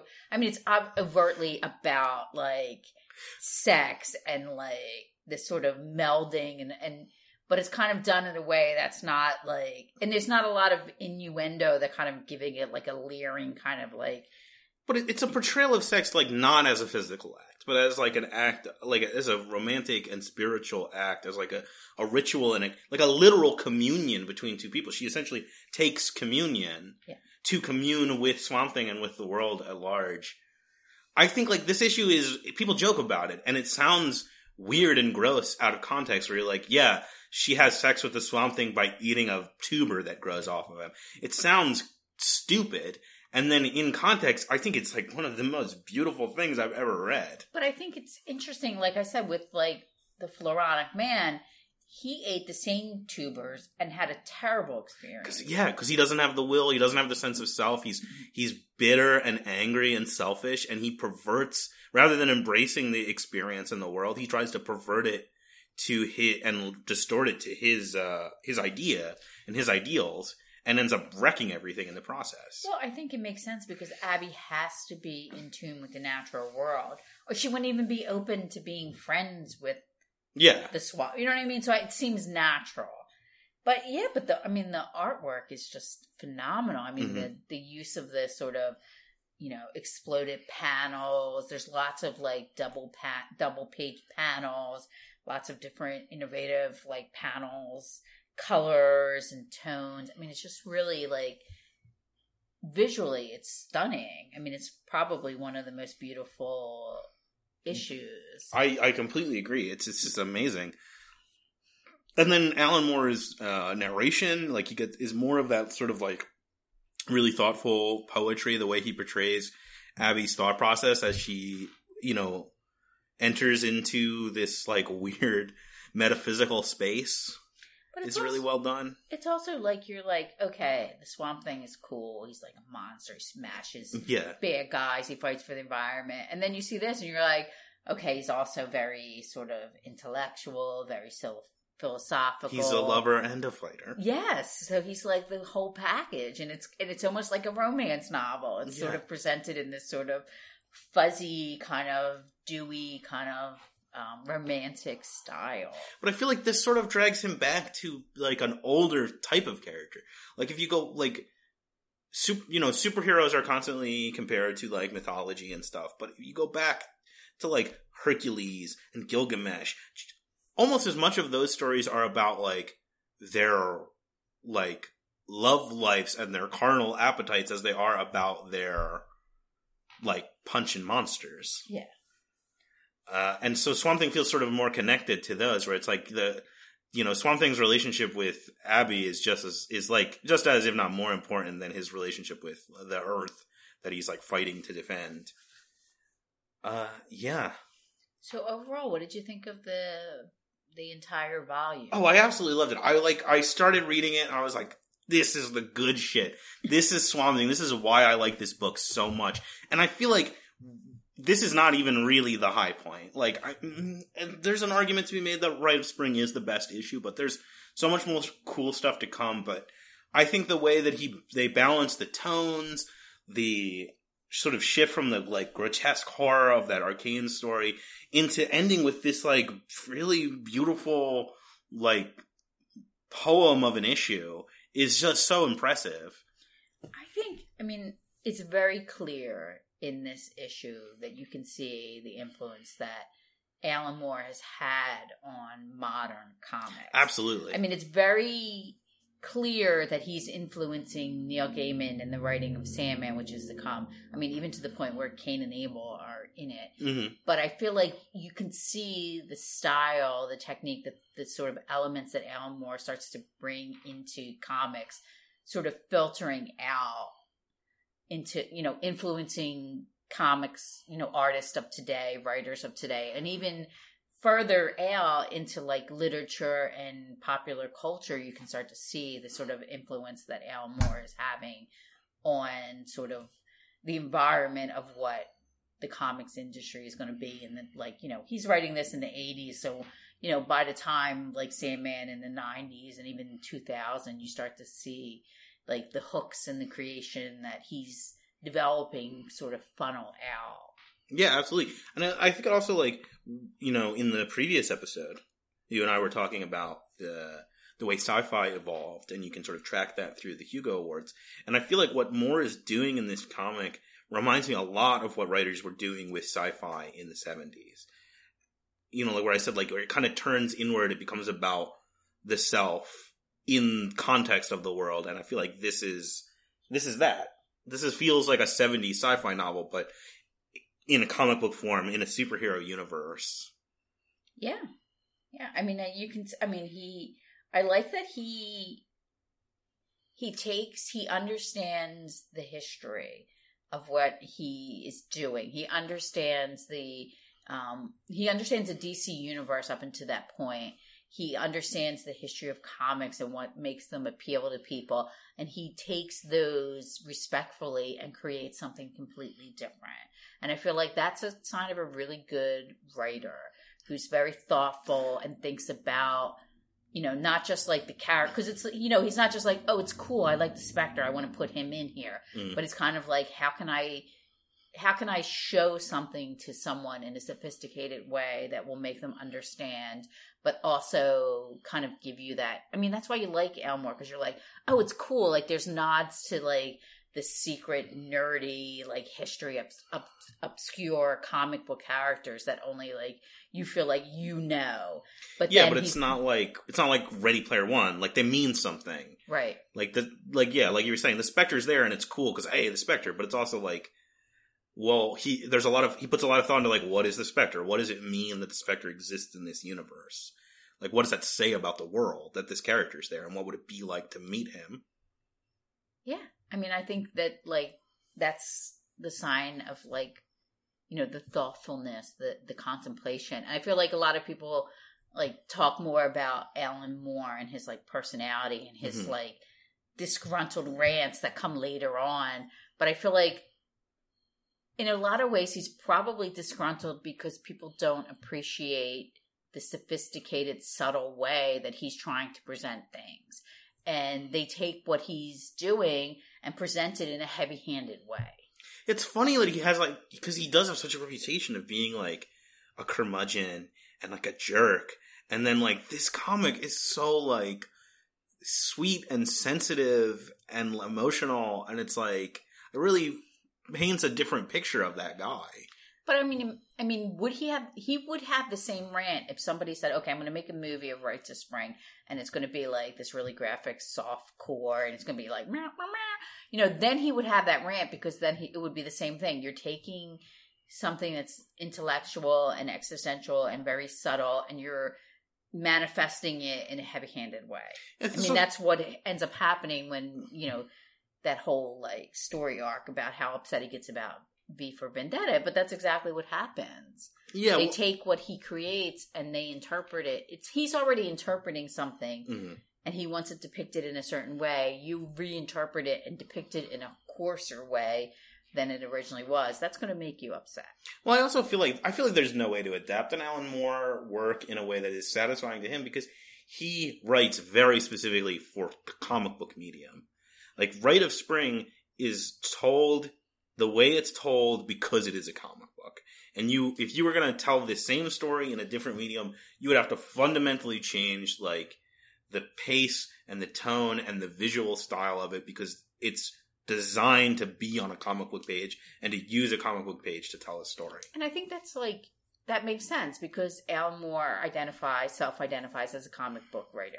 And then other people who write comic books who also write novels and different things, they they they identify in a different way. But I think that's why he probably gets so upset. Prob- Probably. I mean, he clearly cares very deeply about the art of comics, which I think is part of why his comics are so good. Well, that's why a lot of his comics are so good. I'm not, I'm not going to give a blanket endorsement to all Alan Moore comics because some of them are not great. Well, yeah. I mean, he- he, still needs a paycheck at the end of the day. Yeah. He's not like. They can't all be. You can't knock them all out of the park. But, But I I- think that this volume definitely does. I I liked every issue, even Pog, which is like this weird divergence. I still there's a lot to it that I dig, and I would I would not want to get rid of it.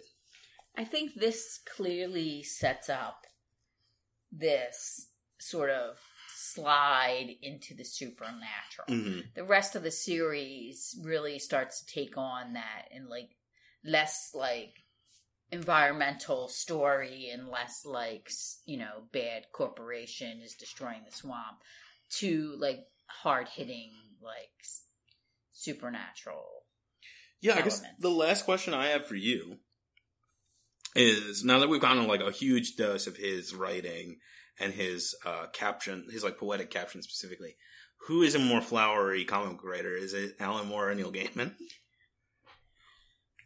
I think I think Neil Gaiman is more flowery, but I Mhm. think that Alan Moore is like I can turn it on when I need to. hmm So I mean, he you can tell he he likes to write those stories where Swamp Thing is punching a man into Yeah. like the stratosphere, but he also can, if he needs to, be sensitive and emotional. And I think he,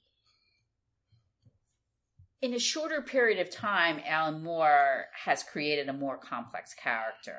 I mean, it mm. takes like 16 volumes to get to the point where, or It's a different strategy, I think, because the idea with Sandman is he is revealed to be complex over the course of it, whereas Alan Moore is much more interested in exploring Swamp Thing's internal life, so we get to see how complicated he is from the very beginning. Also, I think the Swamp Thing is different from Sandman or Morpheus the Dreaming.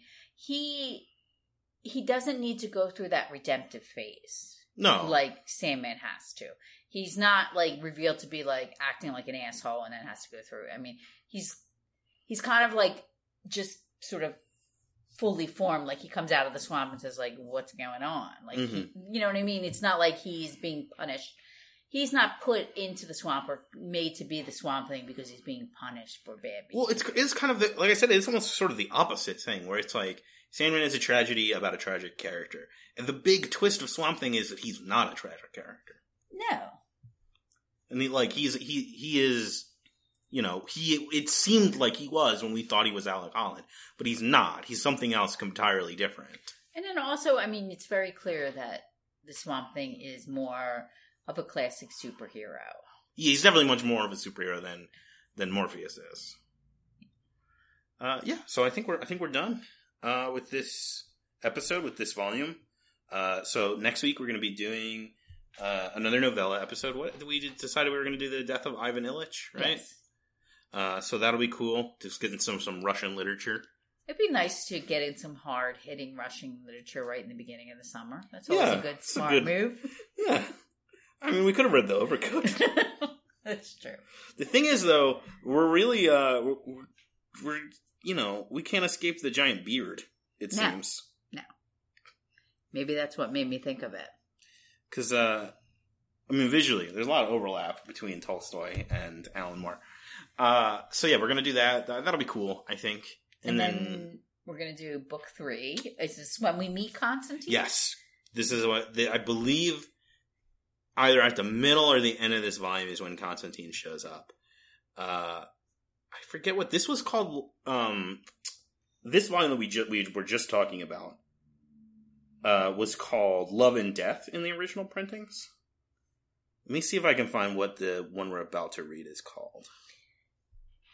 I think you really can't talk about 80s comics without talking about Constantine. I mean, I feel like if you He's the sensational character find of the 80s.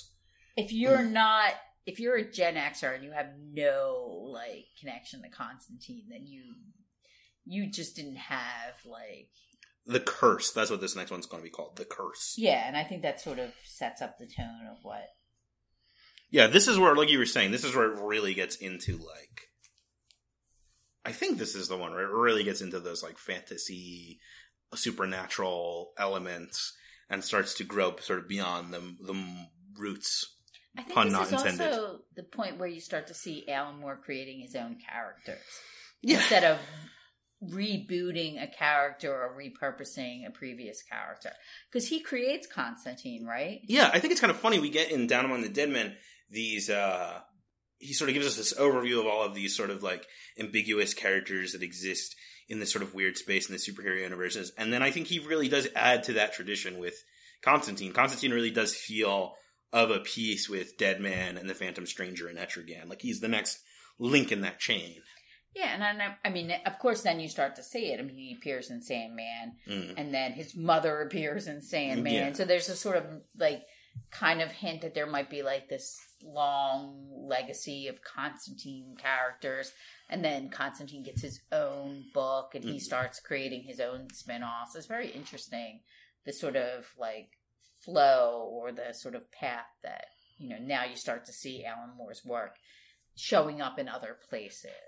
Yeah, kind So- of like what he does now writers today are doing what he did and bringing his characters into new stories and things. Yeah, it's kind of the beautiful thing about these sort of comic book universes where, like, everything you add to it becomes part of it for mm-hmm. and fertile ground for other people to use later. let's just quickly talk about the new watchmen tv series Yeah, so they're doing a sequel to Watchmen as an HBO series. I think it's very weird and misguided. I does don't alan moore have anything to do with it No, is it no. based off any of the I don't think so. I don't. I think it's just somebody extrapolating from the ending of uh, Watchmen. I don't really get it. I'm kind of interested in it because from the trailer it looked really weird, and I, in a sort of like can't look away from a car crash way, really want to know what they're going to do. But I think it's just I. I don't think you should be. I don't think you should be making a sequel to Watchmen, and you especially shouldn't be making a sequel to Watchmen as a TV show. I think it might actually be. I think the Watchmen story might actually be better as a TV series because it's a lot more complicated. Oh, then as a movie, yes. Yeah.